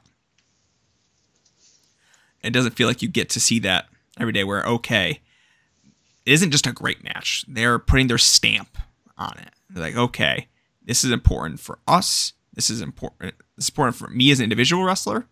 This is important for our rivalry and our history. This is important for our promotion. hmm That's beautiful. I love it. Uh, is there anything else you want to kind of discuss for the final match on your Desert Island Comp? Um, it's funny. It, well, I was always going to keep this match, but um, dating back to the match previously, I was thinking about dropping this match because I realized um, two things that I didn't have. You know, WCW was was a promotion that I really really liked. I really almost loved. Um, and I didn't have any matches of WCW. Well, not true because you have Flair and Steamboat, but at the time it was really associated with the NWA, but I didn't really have any WCW matches on here or any ECW matches. But granted, ECW didn't have like the best matches, you know, or but I there was a lot of matches that were fun. Um, and also, I think I was talking to you before this that um, I didn't have any shoot style matches, and I was thinking I was just randomly on YouTube and putting on matches, and Josh Barnett, Hideki Suzuki came on from the Dream Show in 2011. Have you seen that match, uh, Sam? I believe so. Yes. Yeah, and that match is fucking awesome. And I kind of wanted to put that as my last minute change to the list, but I kept it away. Um, but I kind of wanted just uh, almost it was almost like an honorable mention. Like I wanted something shoot stylish. Um, either that or I would have picked. I would have picked um, a UWFI match, um, like a like Takata Takata match, but um, just because I recently went down a rabbit hole just of UWFI. Um, you know, the, the 80s UWF stuff is good with with um, with you know with T- with Taka- Takata and uh, Fujiwara, but um, I kind of like the more the presentation of the 90s UWF. I just being in bigger buildings and stuff like that. Just I don't know. Maybe it's just me. I just kind of like wrestling in big buildings. Not that I'm like a like a, an indie snob or anything like that. I, or anything like that. You know, I'll I'll go to indie show, but um, it was just watching that stuff kind of resonated with me. But yeah, that would be my honorable mentions um, to that. But this match was never going to go away. This was going to stay. But um, I was thinking of other matches to cut. Yeah, but at the same time, this feels so well put together and meshes with kind of the stylistically what interests you and sort of maybe not your journey as a wrestling fan per se, but sort of just like a representation of your fandom throughout a period of time here. So I don't I don't know what you would possibly get rid of. I think this just kind of works. Thank you. but we're not done quite yet. we're gonna hop into our three bonus promos and angles for the comp. First up, we got Steve Austin on his ranch during a suspension from WWF 1997. JML, why did you put this promo, this angle, under a Cop? Um, just to show how great of a on-screen character Stone Cold Steve Austin is. Um, it's funny because watching the watching WWF at the time, like people would be like, "Are you a Rock guy or Austin guy?" I was always a Austin guy, all the way. And um, it's funny because um, you know Rock looks like me, you know, and, and it's um, not I'm not mixed, but I am. I we basically share the same skin. We're we're both black. So, but for me, Stone Cold Steve Austin was much more of an entertaining character. Um, and I always liked Steve Austin going back to WCW days. And when he broke his neck, um, WWF was just doing whatever they could to like keep him relevant. And I thought this segment was just perfect um, way to incorporate a character and not um, and not have them go away. Um, a, a, character that you value, and Austin's timing on this is just so incredible. His comedic timing, everything about this, it, it, it makes me crack up every time I watch this. But it also hampers in it, it doesn't lose the sight of when I come back, I'm beating Owen Hart and that's and that's what it and and that's I think that's what wrestling's kind of lost. It's like you can be so entertaining, but at the end of the day, what does it point to? What does it point to in terms of forwarding your story, um, and what what your goals are coming back to the promotion? And that's what Steve Austin did. And as funny as it is, he's shooting arrows in this in this this horse against with uh with Gorilla Monsoon and pictures of, of Vince McMahon. He's calling people jackasses and doing all this all this stuff. The main focus is still when I get my hands on Owen Hart, it's going to be hell to pay, and that's and that's the message you come off with. As funny as it is, he's still and as entertaining as he is, he still nails it. Is when I come back, I'm I got a match ready, and I'm I'm and in Owen Hart, you're mine. Let's keep the match warm. Keep the match warm. Mm-hmm. It was like, oh, every time there's an injury or something that just slightly derails plans off the tracks, it is incredibly hard to get them back on. Not with Steve Austin, though. It felt no. like he, by hook or by crook, was going to make everything kind of work. One of the great characters in pro wrestling. I think it's also a great way to put Austin on the comp. All right. Next up, we have Arn Anderson's retirement speech. JML, why did this make the comp? Um, I wanted something to represent a retirement. Um, I think we don't have just racking my brain throughout the history of wrestling. We don't have concrete retirements. Um, you know, somebody's always coming back and all this stuff, but Arn never did, and that's a good thing. You know, just because the severity of of his injury. You know, he's done spots here and there. I mean, and I think he recently just did something last week on AEW TV. Um, but you know, Arn to walk out um, and address the crowd, and to have at the time his best friend and Ric Flair, you know, crying there, and again, not afraid to show um, brotherhood and just not afraid to show his emotions, even in this macho, um, wacky wrestling world he's bawling his eyes out for his best friend having to retire. And to me, I think this is one of the best promos I'd ever saw because it wasn't really a promo. It was he was speaking from the heart, and he was speaking how if you if you ever love me or hate me, um, just glad that you were there to watch and um, you know, whenever you put the four fingers, you remind it reminds me of whenever somebody puts up the four fingers, it's it's Arn Anderson and Ric Flair. Um, Arn was more to me. Arn was the symbol of the Four Horsemen. It wasn't, you know, Flair's Flair.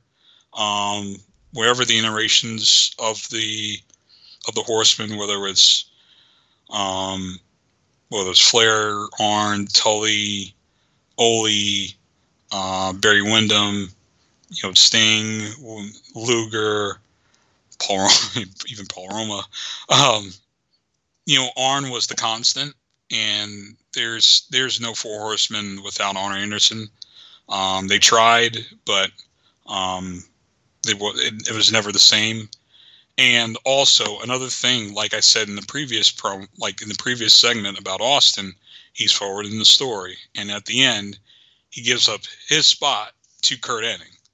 And no matter what you think about it, about how it ended up with the whole NWO War Games um, match and how that ended and how however you feel about it, um, it still always forwards the story forward and it always pays it off. And I think Arn did an amazing job because he spoke from the heart and he was also one of the best promo guys in the business. And you'll never get that. You'll never get something. I don't think we'll ever get something like that, um, a retirement speech, but also something that forwards and gives.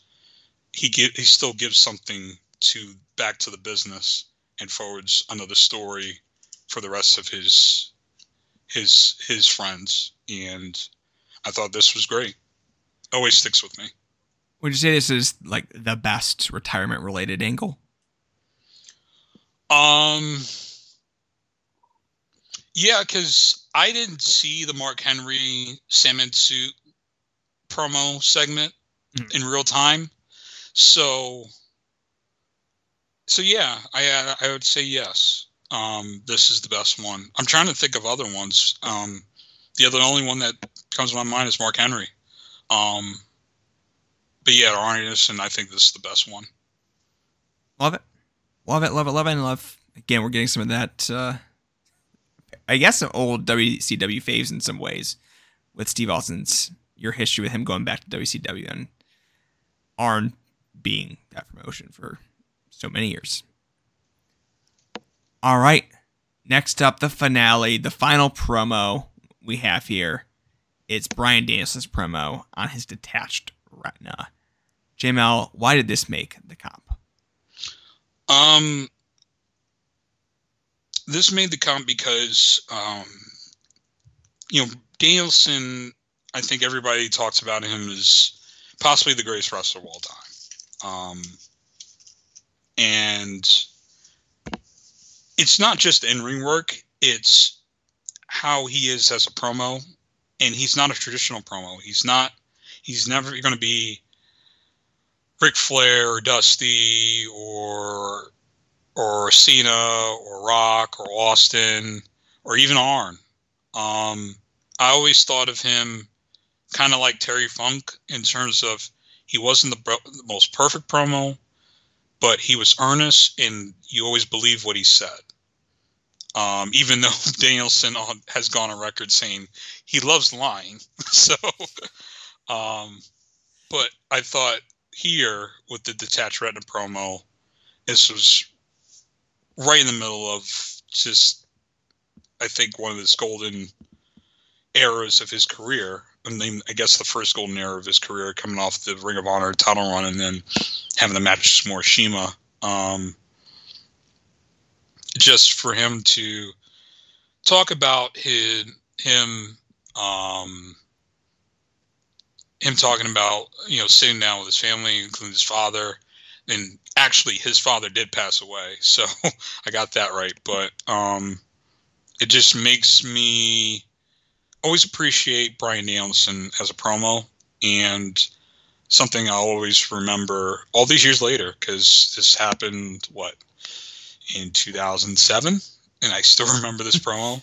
Um, just how earnest and how um, forthright he was in terms of how this can end his career, but he doesn't give a shit, and he's coming from Hiroshima, and again forwarding the story forward, but also um, giving a little bit of yourself, your personal self, to the audience, and I think as performers, I think that's the best thing that they can do, and I always appreciate that from them.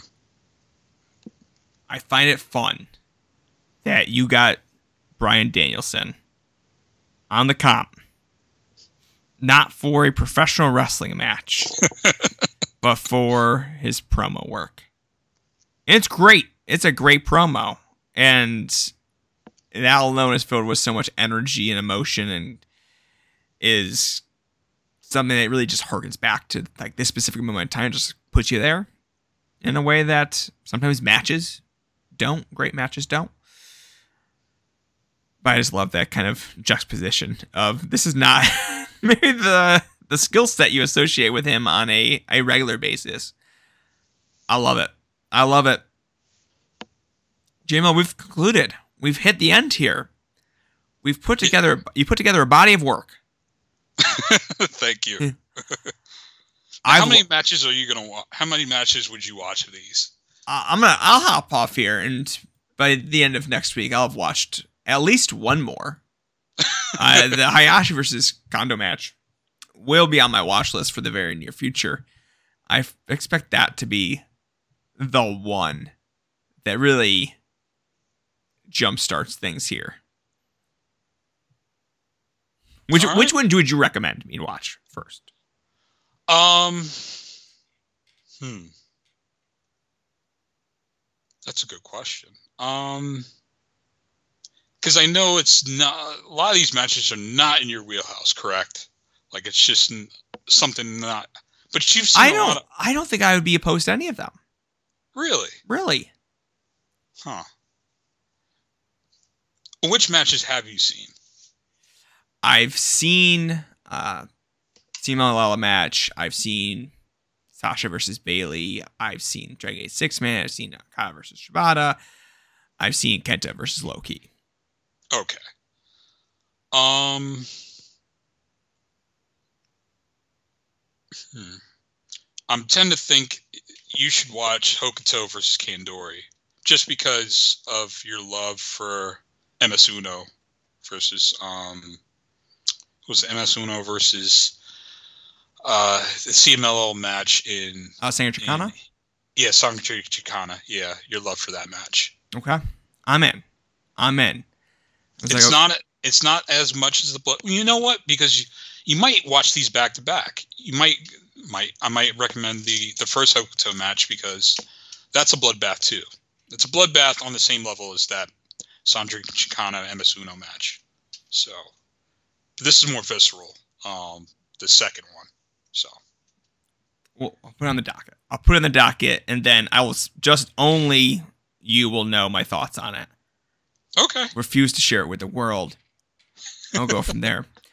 JML, would you like to plug anything? I know we're kind of deep into the show here. I'll probably try to do some creative editing to get some plugs to, towards the beginning of this show. But uh, what can you plug? Um, if you want to reach me out on Twitter, uh, my Twitter is the JML underscore. Um, as long as Twitter's still around. Um, but the personal project I've been working on the most is the Wrestling Observer Hall of Fame tracker. For those who don't know, um, the Wrestling Observer Hall of Fame happens every year, um, but no one, up to a certain point, no one was taking um, public ballot ballots, kind of like the Baseball Hall of Fame. You know, you know, baseball with the Baseball Hall of Fame, um, people are have been taking public ballots and um, trying to project who goes into the Hall of Fame. Well, I want to do that here. I know uh, Chris Harrington used to do it. He tried his best um, maybe a decade ago. Um, can't do it now because he works took the coward's way out. took the coward's way out. But no, no, he works for AEW now. Um, so uh, me and Detlef. Detlef, he does a lot of the work, most of the work, a lot of the work. Um, we work together, um, collecting ballots and um, projecting, trying to project publicly who tries to get into the Wrestling Observer Hall of Fame.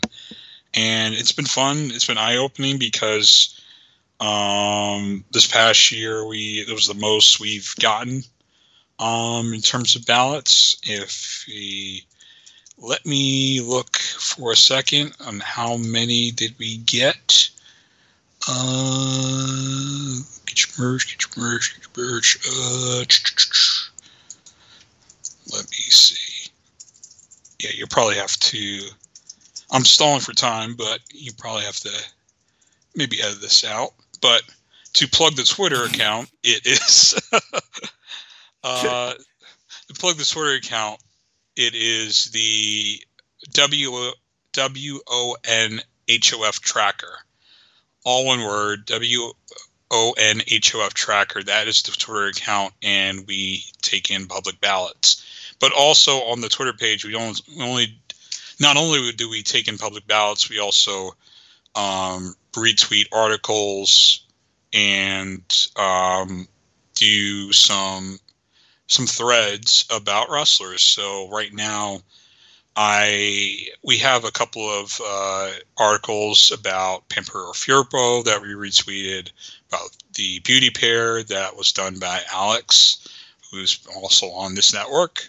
Um, yeah, there was just a lot of stuff, and for the public ballots that we taken, we have done for this year is seventy two we got 72 public ballots Ooh. and they range a lot of them range from um you know historians and um, reporters but we've gotten some former wrestlers in the past um so yeah so yeah so it's been it's been interesting because we get certain ballots you're kind of shocked but um yeah, like um, one year we got Ian Riccaboni's ballot, so very funny. Um, that was pretty pretty interesting. So yeah, a lot of people vote that I didn't think did vote, but a lot of people do.